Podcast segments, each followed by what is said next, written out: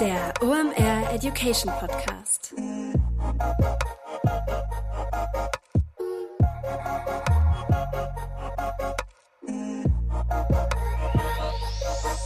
Es ist wieder Montag, Zeit für eine neue Folge OMR Education. Mein Name ist Rolf Herrmann. Ich bin der Chefredakteur der OMR Reports. Heute geht es um das Thema Attribution. Ja, dickes Brett knacken wir aber sehr unterhaltsam mit zwei tollen Gästen. Und zwar sind Ole und PP von Project A dabei. Worum es im Detail geht und worüber wir gesprochen haben, das verrate ich euch gleich. Bevor wir in die heutige Episode starten, darf ich euch den heutigen Partner vorstellen. Das ist Pliant. Ich habe eben das Briefing gelesen, muss sagen, ich bin schon ein Riesenfan. Das müssen wir ausprobieren. Warum? Bei Pliant bekommst du dein Geld für deine Ads zurück. Pliant ist die digitale Kreditkarte für Media Buying und Software. Wie funktioniert das Ganze? Wenn du viel Budget für deine Ads bei Google oder bei Facebook bewegst, lohnt es sich mal über Pliant nachzudenken. Warum? Du bekommst da bis zu 1% Cashback von deinem Adspend. Kurze Rechnung, wenn du also monatlich 100.000 Euro Adspend hast, die über Pliant buchst, bekommst du am Ende des Jahres 10.000 Euro als Cashback zurück. Ein richtig cooler Deal, denn wer will nicht sein Ad-Budget zurückbekommen? Das benutzen Firmen wie äh, Jungfern Matt oder Netzeffekt zum Beispiel. Und äh, als OMR Education Podcast-Zuhörer bekommst du sogar in den ersten drei Monaten nicht nur 1% zurück, sondern 1,5% Cashback. Einfach bei der Buchung OMR erwähnen und dann steigen deine Cashback-Prozente.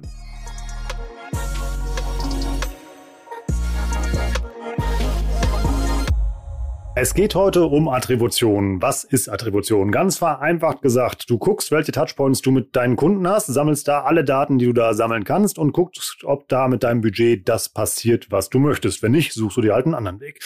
So könnte man wirklich sehr vereinfacht das Thema Attribution erklären. Das geht aber natürlich noch viel, viel besser und das machen meine beiden Gäste heute. Wir haben ins oberste Regal der ja, Attributions Champions League gegriffen und haben die CMO PP, ich darf das so sagen, warum, erklärt sie nachher selber, und den VP Data and Analytics Ole Busdorf von Project 8 zu Gast. Die erklären euch mit ganz viel Praxistipps, was sich hinter diesem Theorieberg versteckt und wie ihr das selber umsetzen könnt. Und das solltet ihr unbedingt machen oder wenn ihr das schon tut, euer Attributionsmodell weiter optimieren. Warum?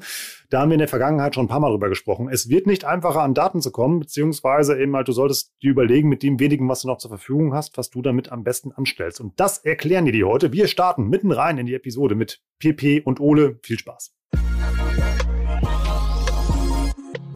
Hallo ihr beiden, schön, dass ihr da seid. Hi. Hallo Rolf.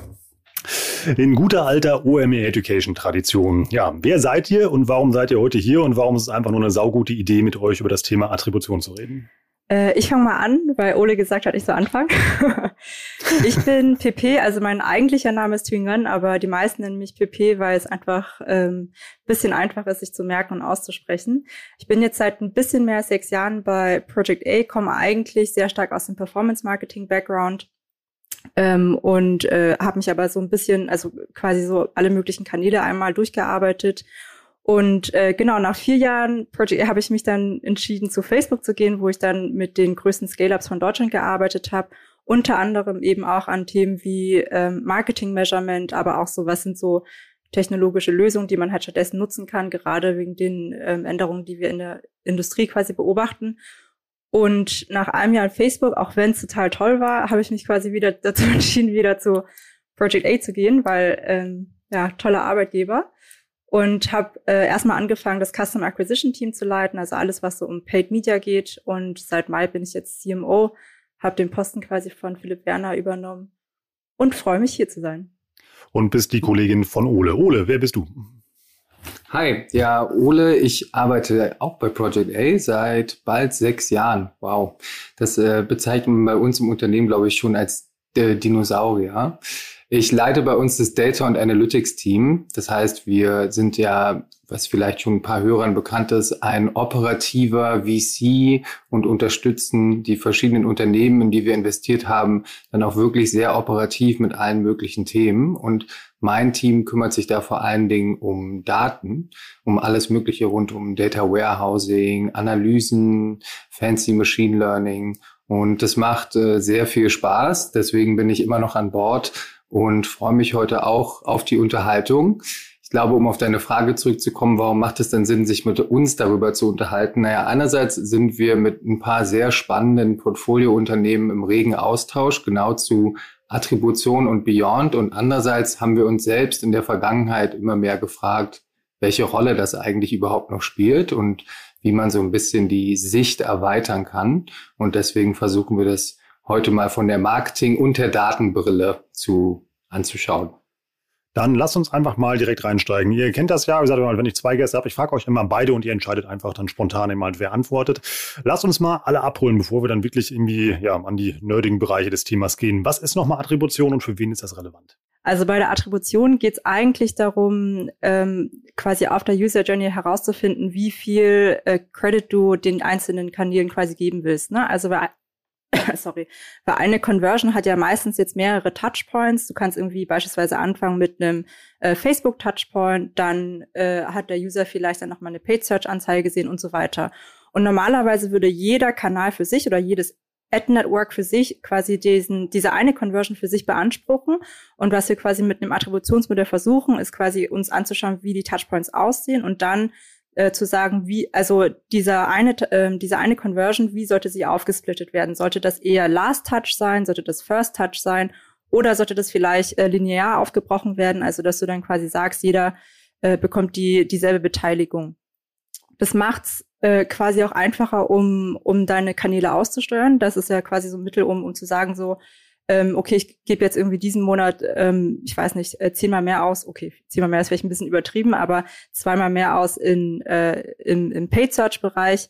Ähm, genau, und die Frage dazu, welches Modell man quasi dann nimmt, also ob das dann Last Touch, First Touch, Bathtub und so weiter ist, das kommt immer so ein bisschen auf das Unternehmen an und ist ehrlich gesagt auch immer sehr stark nach dem, also Hypothesen getrieben oder äh, ja, ich sage jetzt mal Assumption getrieben auch. Äh, also irgendjemand hat eine, hat eine bestimmte Meinung, ne, dass halt beispielsweise in seinem Business wahrscheinlich die Last-Touch-Kanäle äh, einen größeren Mehrwert bringen und dementsprechend wird es dann aufgesetzt. Aber ich glaube, Ole kann da auch noch ein bisschen mehr zum, zum Prozess selber erzählen. Ja, gerade diese Diskussion dazu, welches Modell jetzt das Richtige ist, die sind fast schon philosophisch, muss ich sagen, gerade weil es einfach kein richtig oder falsch gibt. Ich glaube, das ist das Spannende bei der Attribution, dass die Ergebnisse, dir dann als Marketing-Lead nicht direkt aufzeigen, dass du jetzt richtig attribuiert hast. Das ist wirklich eine Glaubensfrage, so ein bisschen über die Attribution eigentlich zu modellieren, wie so die, die Customer Journey deiner Kunden aussieht. Und es wird sehr viel immer über das richtige Modell geredet aber vielleicht etwas zu wenig über die dafür verfügbaren Daten. Und ähm, das ist ein Punkt, mit dem wir uns in letzter Zeit ein bisschen mehr beschäftigt haben. Rolf, du hattest auch gefragt, für wen ist das relevant? Natürlich für alle Unternehmen, die irgendwie verstanden haben, dass mehrere Marketingaktivitäten letztendlich zu einer Transaktion oder Conversion führen und dementsprechend auch gerne verstehen wollen, was eigentlich vielleicht am Anfang von so einer Reise wirklich wichtig ist und was auch vielleicht dazu führt, dass jemand ähm, ja wirklich zum Kaufabschluss ge gedrängt wird. Deswegen an sich erstmal ein relevantes Thema für eine Vielzahl von gerade transaktionalen Unternehmen. Also könnte man sagen, bei dem Thema geht es eigentlich vereinfacht darum, zu gucken, wo, wo sind die Touchpoints mit meinen Kunden und wo, an welchem dieser Touchpoints gebe ich am, am sinnvollsten mein Budget aus. Genau, richtig. Und es gibt halt, ähm, du hast ja quasi regelbasierte Modelle, die du nutzen kannst. Also was, was Udo und ich gerade eben erwähnt haben, äh, Last Touch, äh, First Touch oder linear oder eben auch Bathtub. Ähm, vor, ich glaube, drei oder vier Jahren hat das dann auch relativ stark angefangen, dass man in Data-Driven Attribution Modeling reinschaut, also algorithmische Model. Das war die Zeit, wo Ole und ich dann unter anderem sehr intensiv diskutiert haben, was da alles möglich wäre. Und äh, wir sind mittlerweile zu dem Entschluss gekommen, dass es ein, ein total fancy äh, Modell ist, aber ehrlicherweise haben wir es noch nicht so richtig funktionieren sehen, einfach so ein, so ein algorithmisches Modell. Ole, magst du ergänzen? Ich würde das mal so stehen lassen, weil in der Tat wir jetzt noch keine super, ähm, ja, letztendlich wirkliche Adoption von so sehr komplexen ähm, Machine Learning getriebenen Modellen sehen konnten. Für welche Branchen ist das relevant? Für jeden, der Online-Marketing macht, also der ein Adspend hat? Ähm, oder wie würdet ihr das einschätzen? Ich glaube, du brauchst auf jeden Fall eine gewisse Komplexität in deinem tatsächlichen Marketingmix. Je mehr Kanäle letztendlich live sind, umso wichtiger ist natürlich auch zu verstehen, wie die unterschiedlich dann zum Erfolg des Unternehmens beitragen.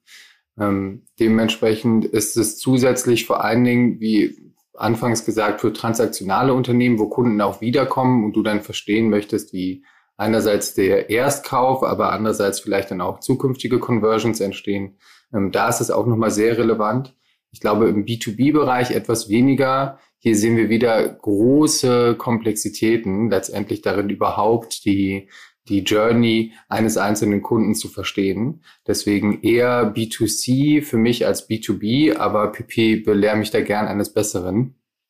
Nee, also ich glaube, da, da sind wir uns schon, schon sehr stark einig. Äh, bei, bei B2B sind halt auch die Touchpoints nicht immer digital, ne? Also weil du hast ja dann noch die Sales Touchpoints, die du quasi rein mit modellieren müsstest und das erhöht schon einfach die Komplexität. Also die haben auch ganz andere Fragestellungen, ehrlich gesagt, weil Marketing da jetzt ja auch nicht, ich sage jetzt mal, ähm, alleine stehen kann, wie jetzt beispielsweise bei einem transaktionalen Business, sondern ähm, mhm. Marketing halt sehr stark mit mit Sales eben verzahnt ist und da eben Measurement ähm, noch mal ganz anders aussehen müsste eigentlich. Und weil ein Golfspiel und Visitenkarte nicht so messbar ist wie die Ausspielung von der facebook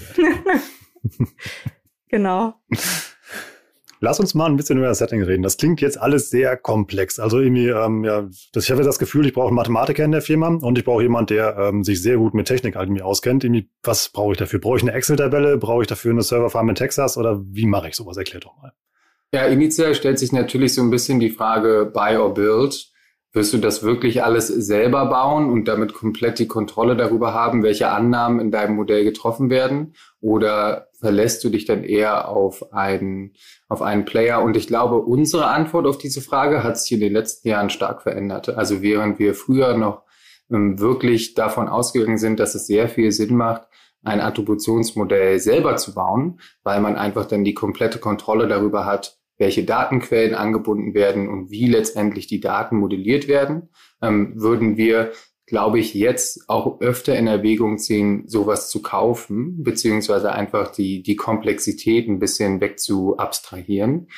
Es macht auf jeden Fall auch eher Sinn erst ab einem bestimmten Marketingbudget, weil sich vorher Investitionen in ein Tool oder in ein größeres Team ähm, wirklich dann erst lohnen, wenn, wenn du auch einen, einen bestimmten Effizienzgrad einfach ähm, besser abbilden kannst über ein größeres Marketingbudget. Was heißt größeres? Ist schwierig zu sagen, ne? weil du kannst halt theoretisch ähm, 200k im Monat ausgeben, aber alles trotzdem über Paid Search. Ne, ich glaube, äh, das kommt halt so, also einerseits musst du dir anschauen, welche Budgethöhe du hast, aber halt auch wirklich, wie, äh, wie diversifiziert quasi dein, ähm, dein Mix ist. Wenn du wirklich halt nur einen Kanal hast, dann bringt's halt nicht wirklich viel, ne? Weil du hast ja dann, äh, dann macht halt eher noch mal mehr Sinn, dass du halt innerhalb des Kanals dann dir anschaust, wie, äh, wie, wie das Netzwerk quasi selber attribuiert, also innerhalb von, äh, von Google, äh, Google Ads dann quasi. Man könnte jetzt nicht sagen, so ab dem Adspend solltest du in Attribution reindenken. Oder ich würde mich zumindest da sehr schwer tun. Ole, du hast eben gesagt, ihr würdet jetzt mittlerweile eher ein Tool zukaufen. Warum? Geht es um Geschwindigkeit, eben halt, wenn man es schneller implementieren kann, oder warum hat sich da eure Meinung so verändert? In diesen Projekten, und da kann PP bestimmt aus dem Nähkästchen plaudern, liegt auch teilweise viel Frustration, weil es wirklich lange dauert, um einmal Tracking sauber aufzusetzen, zu schauen, welche Daten für was genau relevant sind und diese dann auch sauber zu modellieren. Ich glaube, was hier nicht vergessen werden sollte, ist, dass es sich um sehr große Datenmengen handelt und dementsprechend das auch technologisch eine größere Herausforderung ist, das einfach selbst abzubilden. Ähm, stattdessen ähm, macht es daher Sinn, ähm, vielleicht auch auf einen externen Player zu setzen, der denn einfach mitmisst, was auf deiner Seite passiert und dem du dann so in gewisser Weise vertrauen musst, dass der dann da die richtigen Annahmen trifft und ähm, richtige Ergebnisse liefert. Ähm, aber ich bin auch sehr gespannt, PP, wie du, wie ja. du das. ich glaube, bei, bei so Attributionsprojekten ist äh, einerseits erstmal äh, die, die Aufsetzung ein bisschen aufwendiger, was Ole ja gerade eben schon erzählt hat, ne? weil du musst halt sicherstellen, dass die Marketing-Teams erstmal die richtigen Tracking-URLs und so weiter benutzen, was sich jetzt auch erstmal nicht so komplex anhört, aber dann geht's halt so in Q&A-Work, also machen das wirklich alle, ist das für alle Kanäle und so weiter äh, wirklich stringent durchgesetzt? Und, äh, und so ein Prozess, also ganz oft erlebe ich das halt auch, dass du zu einem Punkt kommst, so wie, ah, okay, es könnte jetzt eigentlich theoretisch fertig sein. Und dann hast du aber ähm, die Situation, dass nach irgendwie sechs Monaten die Stakeholder dann sagen, hm, eigentlich müsste unser Attributionsmodell doch noch anders aussehen. Also irgendwie nicht mehr ähm, linear, sondern Last Touch oder andersrum, ne? Und das macht dann halt so ein bisschen äh, schwierig einfach. Ähm, genau, und die Adoption finde ich, das ist halt auch nochmal äh, ein sehr wichtiges Thema, weil äh, das Management muss, ist halt am Ende eigentlich auch so ein bisschen dafür verantwortlich, dass halt das gesamte Team darauf schaut einfach. Ne? Und das halt nicht nur auf High-Level-Ebene, also wie performt mein Kanal, sondern auch wirklich auf der unteren Ebene, äh, auf, die, auf die Kampagnen auch zu schauen. Welche aktuellen Trends seht ihr denn gerade beim Thema Attribution? Weil das, es geht ja um das Sammeln von Daten und das Interpretieren von Daten. Aber das Dateneinsammeln ist ja schon deutlich schwerer geworden, als ja das zum Beispiel letztes Jahr immer der Fall noch war. Nehmt uns doch mal mit, was sich da in letzter Zeit verändert hat beim Thema Daten sammeln und Daten interpretieren und wovon ihr noch ausgeht, was sich da noch verändern wird.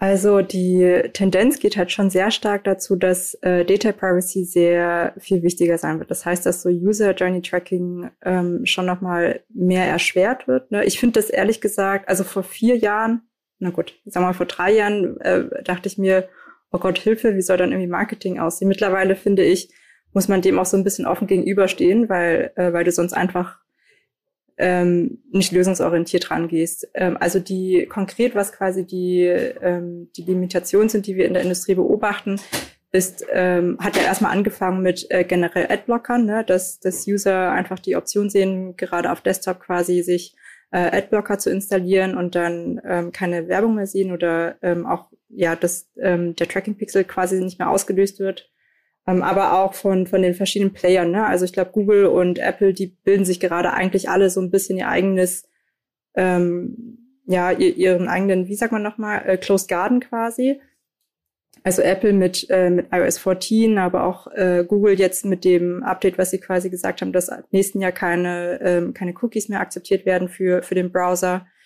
Ähm, genau. Ich finde die Frage super relevant. Es dreht sich bei diesem Thema viel zu oft darum, welches Modell genutzt wird und der Elephant in the Room, wie die Daten eigentlich dafür verfügbar sind, wird dann zu selten adressiert.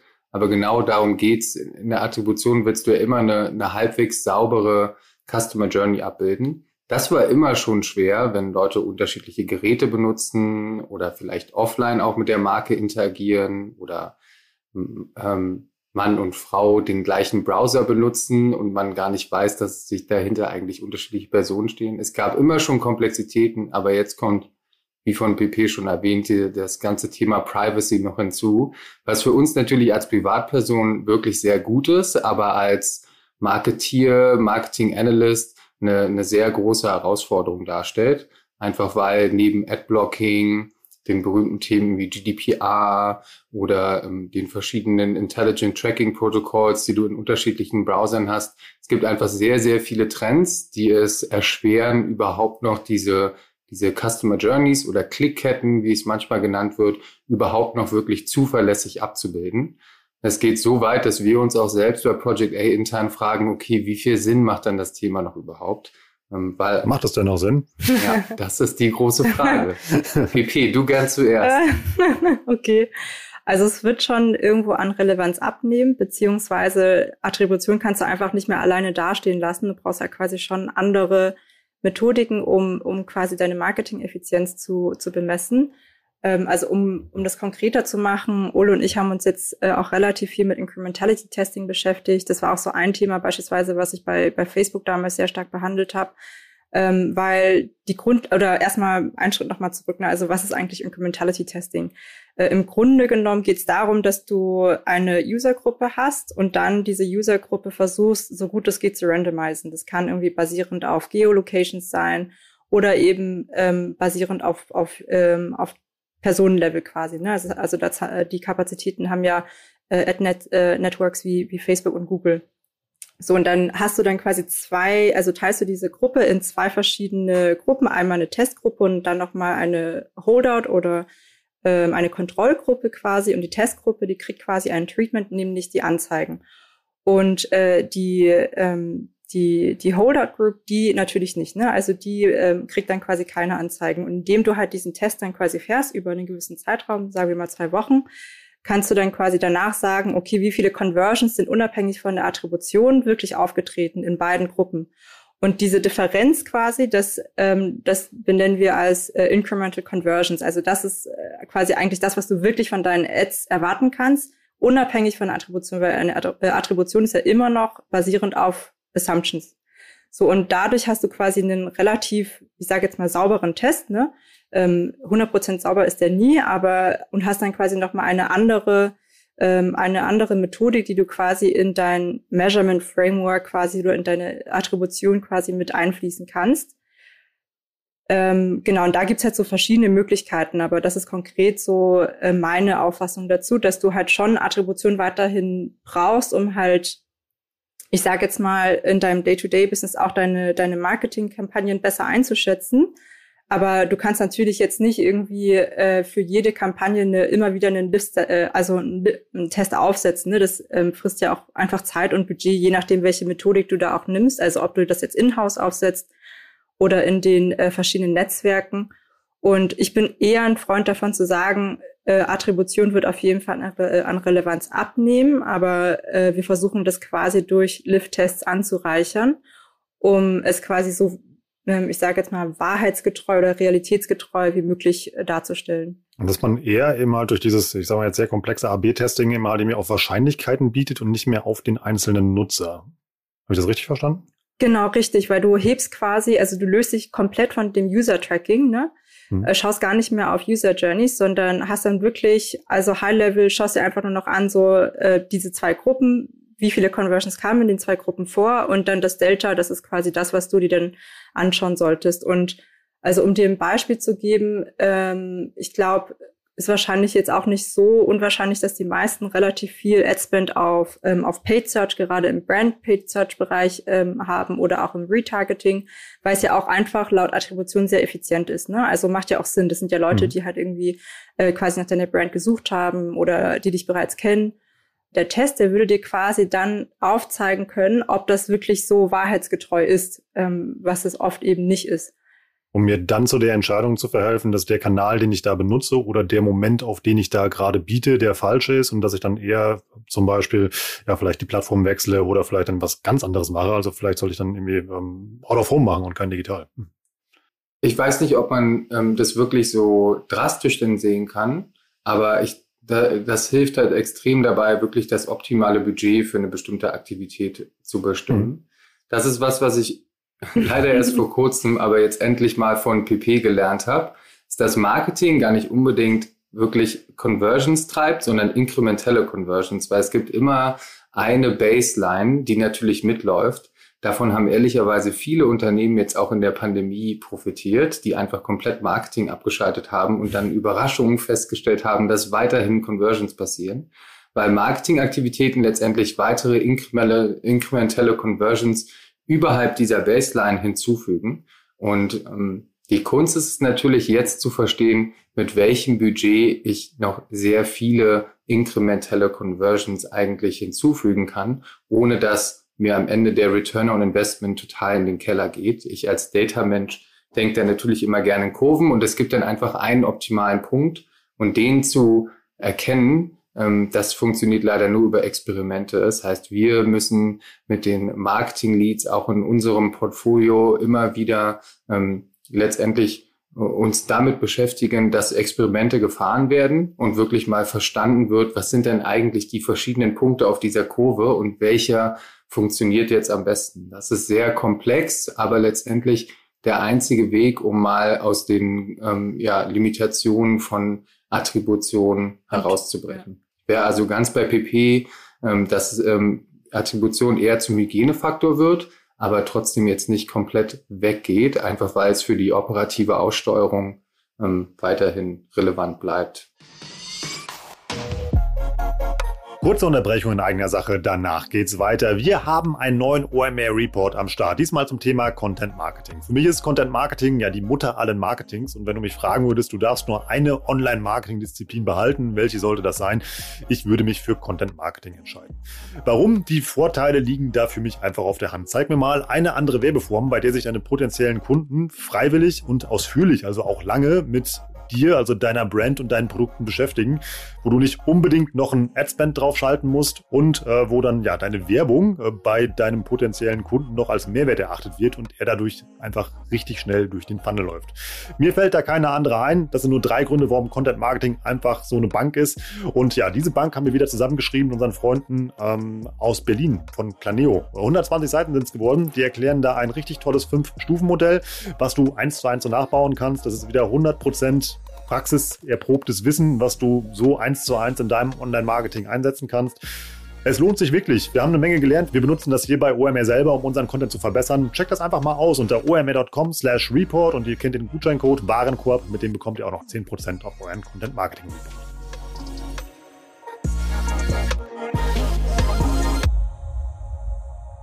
Ich versuche das mal wieder zu vereinfachen. Also ihr macht dann mehr oder weniger ein, Mathe, ein mathematisches Persona bauen mit äh, ja eben halt Wahrscheinlichkeiten und äh, stimmt darauf dann die Marketingaktivitäten ab. Und das wäre dann das Ergebnis von, dem Attribu von der Attribution, die ihr fahrt.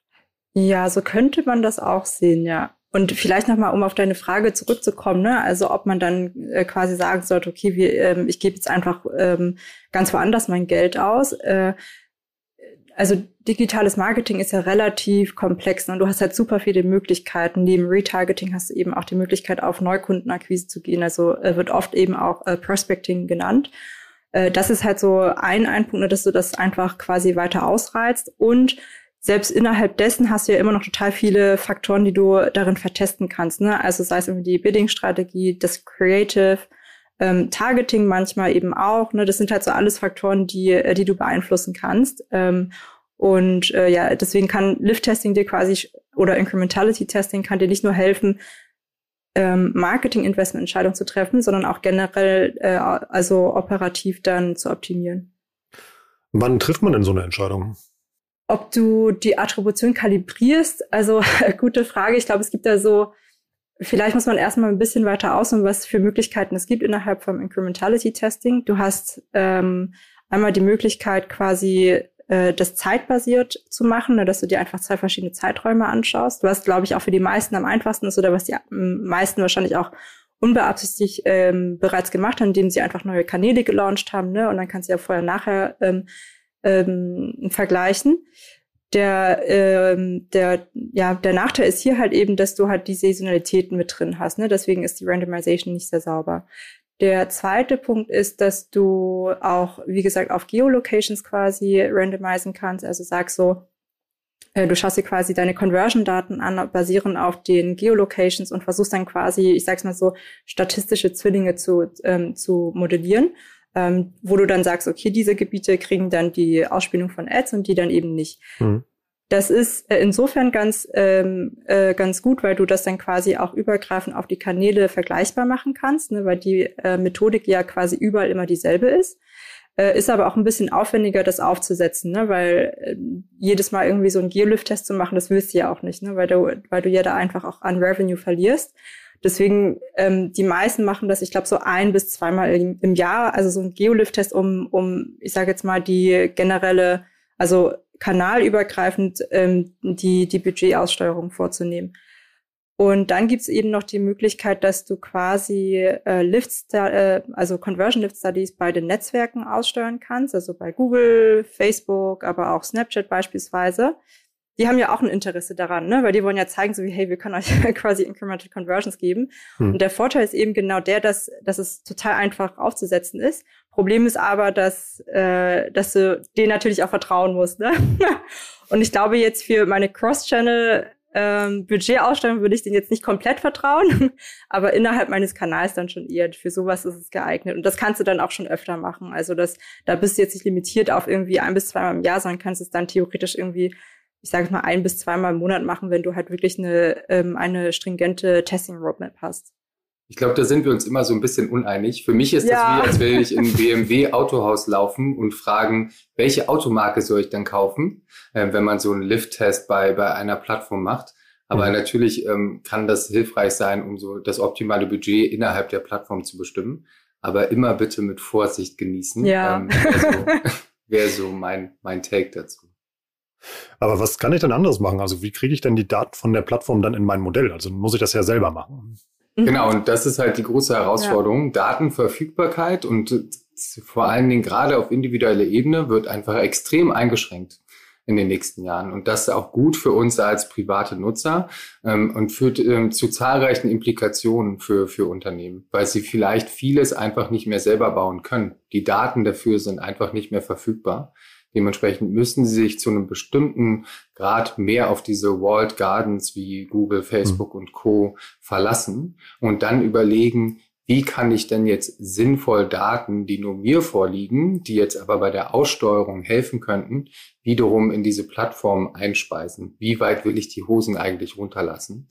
Und ja. ähm, das ist eine interessante Herausforderung. Ähm, PP, wie wirst du die angehen, die Herausforderung? äh, ich bin ich bin da ein bisschen pragmatisch manchmal und äh, sag mir so, okay, ich setze einfach eine Conversional Study jetzt auf weil es einfach sehr schnell, äh, sehr schnell aufzusetzen ist. Ne? Du hast ja auch die Möglichkeit zu sagen, so, okay, ich will jetzt nicht irgendwie die Holdout-Size bei, bei 50 Prozent haben, sondern, ähm, sondern senkst sie dann irgendwie auf, sagen wir mal, 10 bis 20 Prozent, um jetzt nicht komplett äh, die Hälfte quasi vom Umsatz äh, aufzugeben.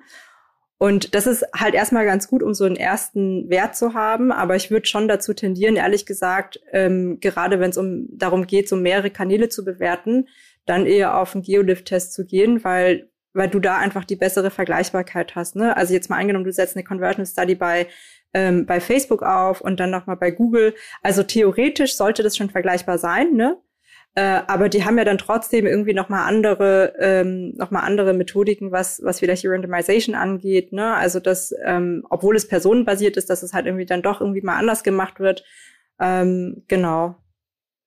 Da geht ja auch der Trend irgendwie zur Automatisierung. Da haben wir vor ein paar Wochen hier schon mal gesprochen mit Timo und Carlo zum Beispiel, eben halt, oder auch mit Florian. Das ist ja eigentlich, ähm, ja, im Idealfall gibt man eben halt vor, ähm, vorne seine Ad-Bausteine ab, ähm, inklusive halt Budget. Dann drückt man halt auf den Knopf, lehnt sich zurück und wartet halt ein bisschen und guckt, was dann passiert.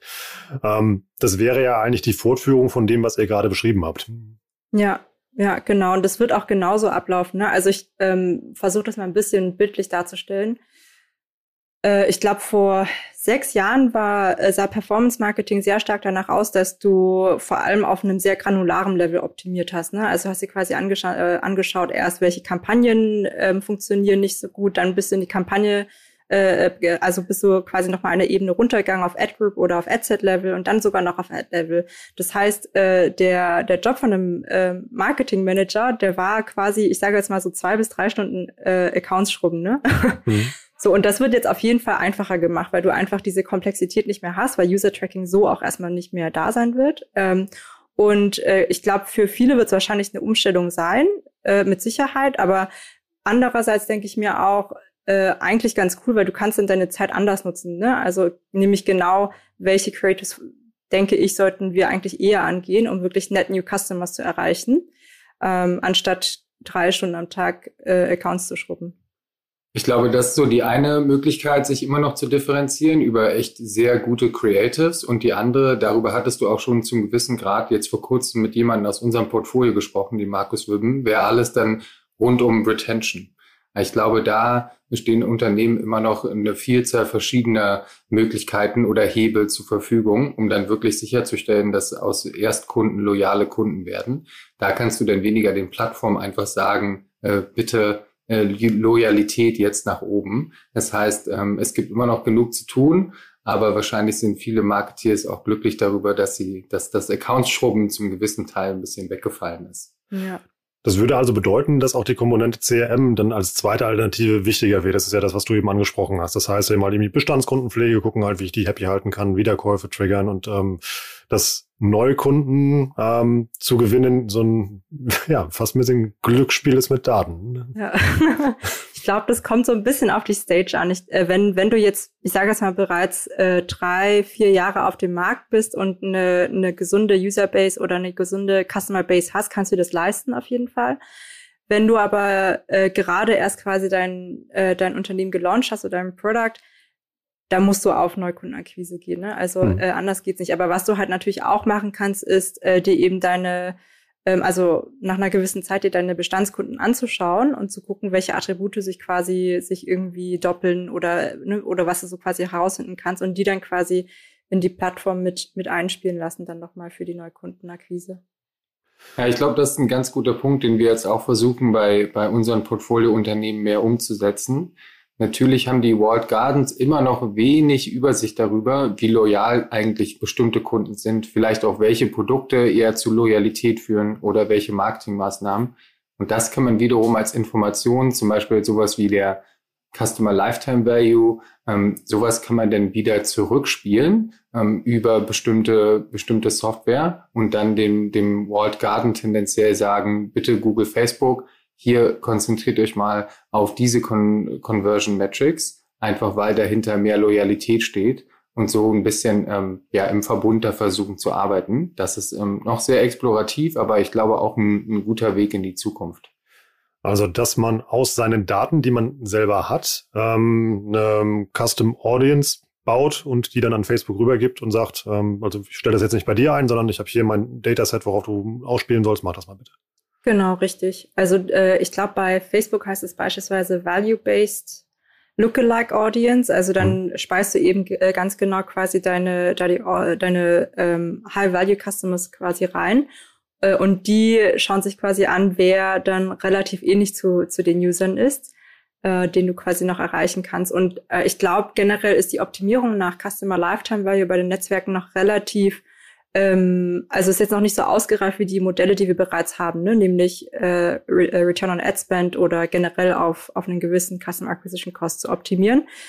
Aber ich denke schon, dass, dass der Trend halt dazugehen wird, weil, weil das einfach auch so, glaube ich, so die Metrik sein wird, auf die jeder halt langfristig optimieren wird stellt dann nur für die äh, Ad-Networks so ein bisschen die Herausforderung, das dann vergleichbar zu machen über die verschiedenen Advertiser in deren Modellen, also in deren äh, Optimierungsmodellen quasi.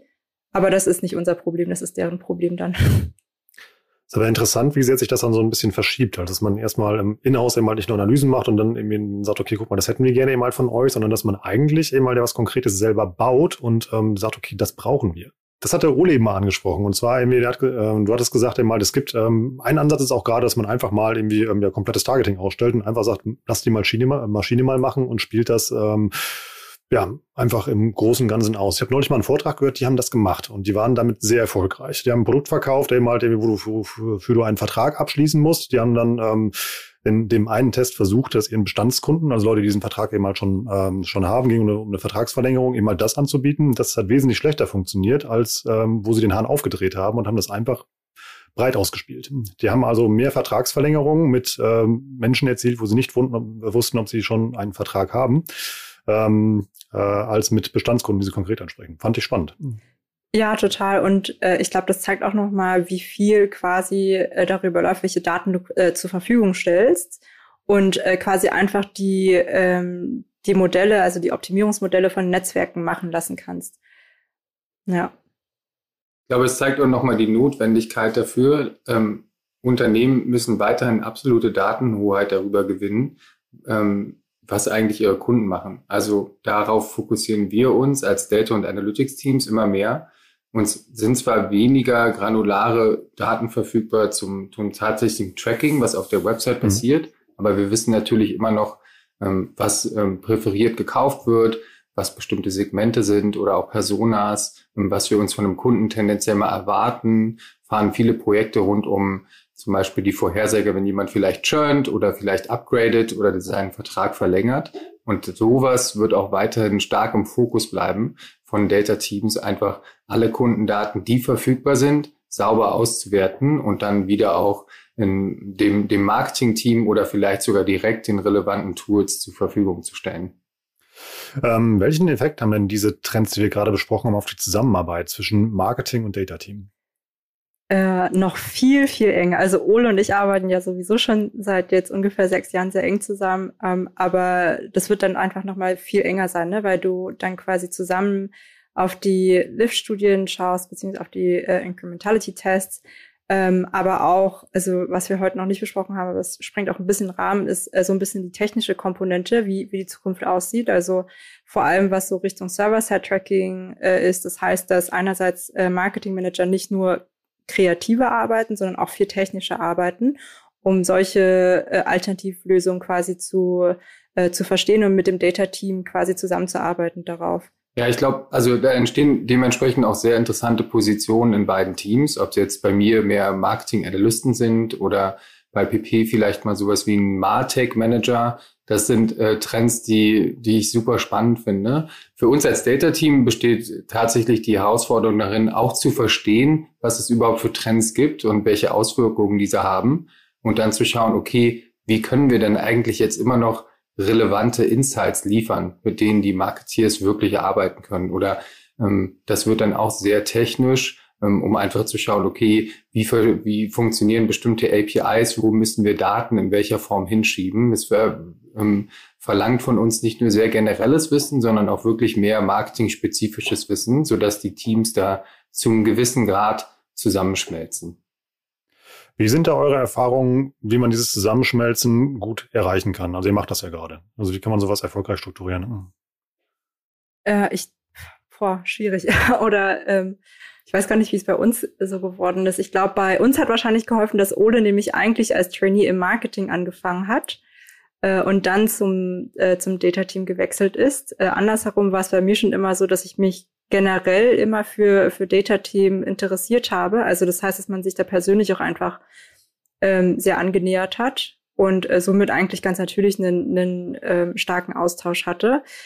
Äh, ich glaube, bei wenn das jetzt eben nicht der Fall ist, dann macht es total viel Sinn, dass man halt so ähm, Meetings aufsetzt, irgendwie im wöchentlichen Zyklus oder so zwischen Marketing und Data und halt aus beiden Seiten halt auch wirklich die Themen mitbringt, äh, wo, wo wir sagen, da könnten wir zusammenarbeiten. Ähm, und das kommt aber ehrlich gesagt ganz natürlich. Also ich finde dass wenn, wenn hier irgendjemand aus dem Marketing-Team nicht mit dem Data-Team zusammenarbeitet, da muss was gemacht werden. Ich glaube, wir setzen zusätzlich noch gerade in, in dem tatsächlichen Support für unsere verschiedenen Portfoliounternehmen sehr stark jetzt mehr noch auf interdisziplinäre Projekte. Also geben wir dem geben Venture sehr schnell Feedback, ja, wir können das für euch analysieren, aber wir brauchen jemanden aus dem Marketing-Team, weil ansonsten werden die Insights nie wirklich irgendwo angewendet und dann versifft es als äh, PowerPoint-Slide oder als ähm, Tableau-Dashboard und wird aber nicht wirklich benutzt. Das wollen wir nicht und deswegen setzen wir da super stark irgendwie auf Zusammenarbeit zwischen den beiden Abteilungen, um genau das dann auch zu ermöglichen. Es ist ein langer Weg, der immer wieder ähm, auch durch neue Trends und neue Tools äh, immer wieder andere, andere Richtungen einschlägt, aber ähm, sehr spannend, wo, wo die Reise uns noch so hinführt. Wie baut man diese technische Schnittstelle? Also, dass ihr eine Plattform habt, mal, wo beide ähm, Lager, sage ich jetzt mal, zusammenarbeiten können. Also irgendwie mit dem, mit der Wunschliste vom Marketing, welche Daten brauche ich, irgendwie und dann von, äh, von der Datenseite eben halt, welche Daten können wir überhaupt erheben oder wie können wir sie aufbereiten? ich glaube, es sollte sowieso nie Silos geben. Äh, also wir sehen das zwar relativ oft immer noch, dass quasi Marketing sich so deren eigenen Reports baut und dann aber Data eigentlich an einer ganz anderen, ähm, also ganz andere Daten benutzt. Ich glaube, das ist so das Erste, dass du dich halt einfach darauf committen musst, so wirklich eine, eine Datenquelle zu akzeptieren. Das ist dann halt deine Single Source of Truth so ein bisschen. Ähm, und darauf basierend, ne, also kann man ja dann irgendwie verschiedene Reports bauen. Ich glaube, also die Aufgabe vom Data Team sollte es auch auf jeden Fall nicht sein, Reports für Marketing zu bauen. Also ich finde, das muss zukünftig halt jeder Marketing Manager schon so ein bisschen selber machen können. Ole grinst. I hope so. ich freue mich darüber. ja, äh, genau. Und äh, alles, was halt quasi da on top ist, ähm, ist so ein bisschen, äh, äh, ist immer wieder so eine fallspezifische Sache, also beispielsweise welches, äh, welches CRM-Tool man nutzt oder, ähm, oder welches, äh, welches CDP man äh, einbaut und so weiter. Das sind alles Themen, die man sowieso niemals irgendwie autark besprechen sollte, sondern immer zusammen. Beantwortet das so ein bisschen deine Frage? Ja, wie suche ich denn so ein Tool aus? Also habt ihr da, also wir sind im Praxis-Podcast. Also eben mal, jetzt sitze ich da und will dir mal sowas ähnliches machen halt wie ihr. Irgendwie, also gibt ja jede Menge Tools. Irgendwie, man kann natürlich auf unsere Reviews-Plattform gehen und sich da Sachen durchlesen, aber mal wie sucht man sich denn sowas aus? Also wie entscheidet man, das ist das, was ich brauche? Äh, ich glaube, erstmal musst du dir anschauen, was eigentlich der Use Case ist. Und äh, wenn wir jetzt zurückgehen zu dem Incrementality Testing, dann ist hm. es halt meistens kein Tool, sondern eher geht es darum, so welche Methodik du gehen willst. Ne? Also ob du jetzt äh, für, für eine Geo Live Study bist oder dann, wie gesagt, in den, in den jeweiligen Plattformen.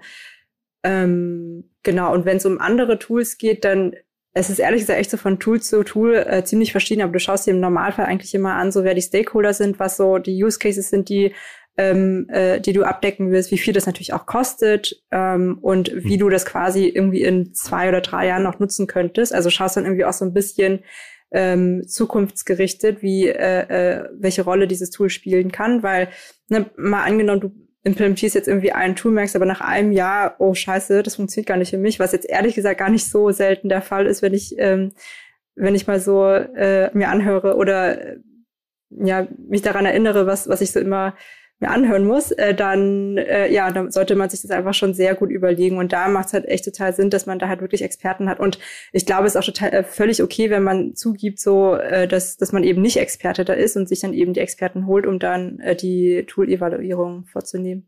Lass uns auch schon mal zu den Results to go kommen. Wir haben ja über diese ja, schöne neue Zeit oder eher schwierige Zeit angesprochen, die jetzt irgendwie auf Menschen zukommt, die halt die äh, im Marketing halt irgendwie unterwegs sind. Was sind denn eure zwei bis drei Empfehlungen, was man jetzt schon machen sollte, um sich richtig aufzustellen, um gut vorbereitet zu sein? Ich glaube, für mich ist immer so ein No-Brainer, den immer noch viel zu wenige Unternehmen wirklich gut machen, einfach mal auf der Website zu fragen, wie Kunden auf einen aufmerksam geworden sind. Das klingt für viele immer zu einfach, um es dann am Ende des Tages zu implementieren. Ist aber bei ein paar unserer Ventures zentraler Bestandteil des Marketing Reportings, weil man einfach nicht nur sieht, wie Kunden antworten, sondern auch, wie hier der zeitliche Verlauf ist und dann auch noch ein bisschen besser ähm, bestimmte Offline-Aktivitäten abdecken kann, in die man sie einfach als Antwortmöglichkeiten auch mit anbietet. Wenn man da ein bisschen Data Intelligence reinsteckt, dann sieht man sogar, ob jetzt Kunden, die Radio oder Kunden, die Facebook antworten in diesem Dropdown, dann eigentlich eine höhere Wiederkaufsrate vor allen Dingen haben oder einen größeren Customer Lifetime Value. Da kann man sehr viele Informationen rausziehen. Es ist sehr einfach zu implementieren und trotzdem ähm, verpassen zu viele den Trend. Es gibt aber auch große, sehr bekannte deutsche Startups, die wirklich das auch als zentralen Bestandteil in der Kalibrierung ihrer Attribution erfolgreich nutzen. Also sowas kann man ganz schnell mal machen.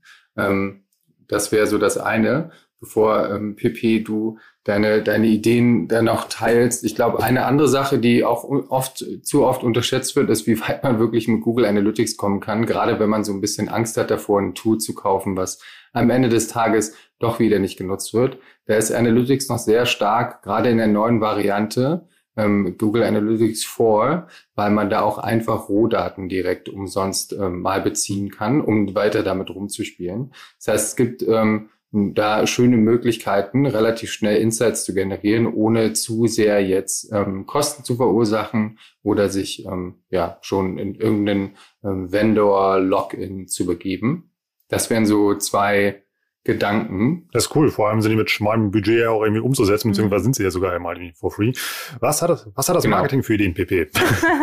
ich bin da so ein bisschen pragmatisch, was, was Ole dann wahrscheinlich nicht so gefällt, aber äh, ich finde, für mich ist so ein No-Brainer, dass du halt einfach mal eine Conversion Study aufsetzt in den verschiedenen mhm. Kanälen. Also sei es jetzt irgendwie Facebook oder Snapchat oder okay, für Google geht das nicht, weil, äh, weil die das nicht bereitstellen für Search-Kampagnen, aber ähm, das ist halt eigentlich, was du relativ schnell aufsetzen kannst und nach zwei, drei Wochen hast du die Resultate.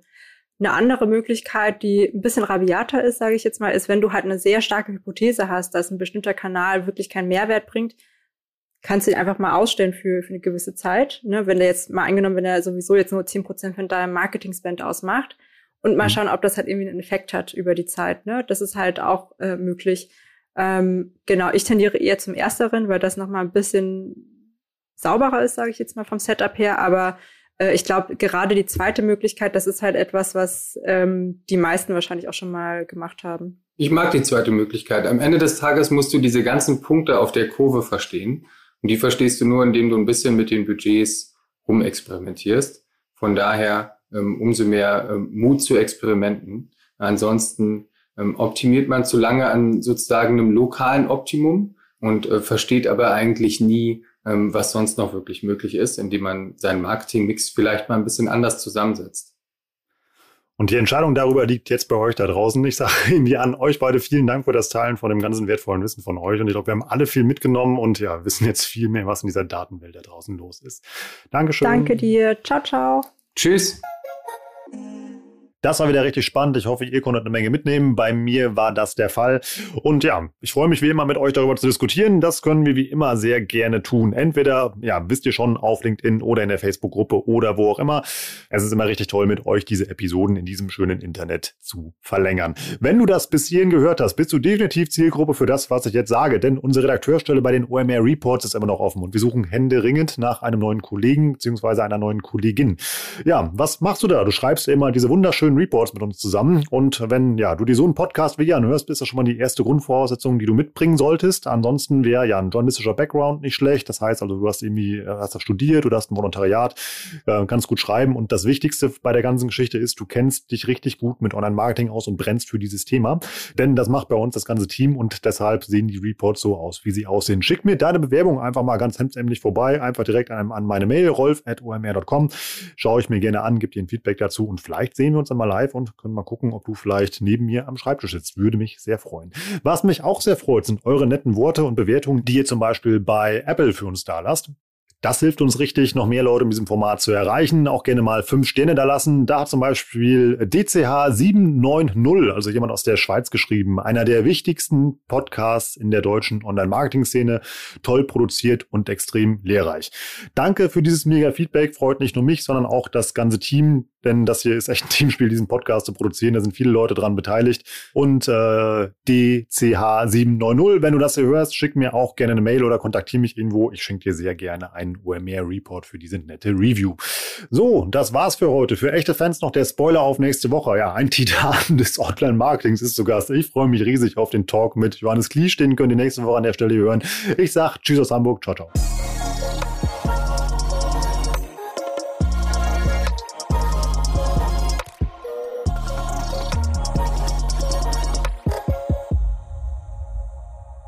Dieser Podcast wird produziert von Podstars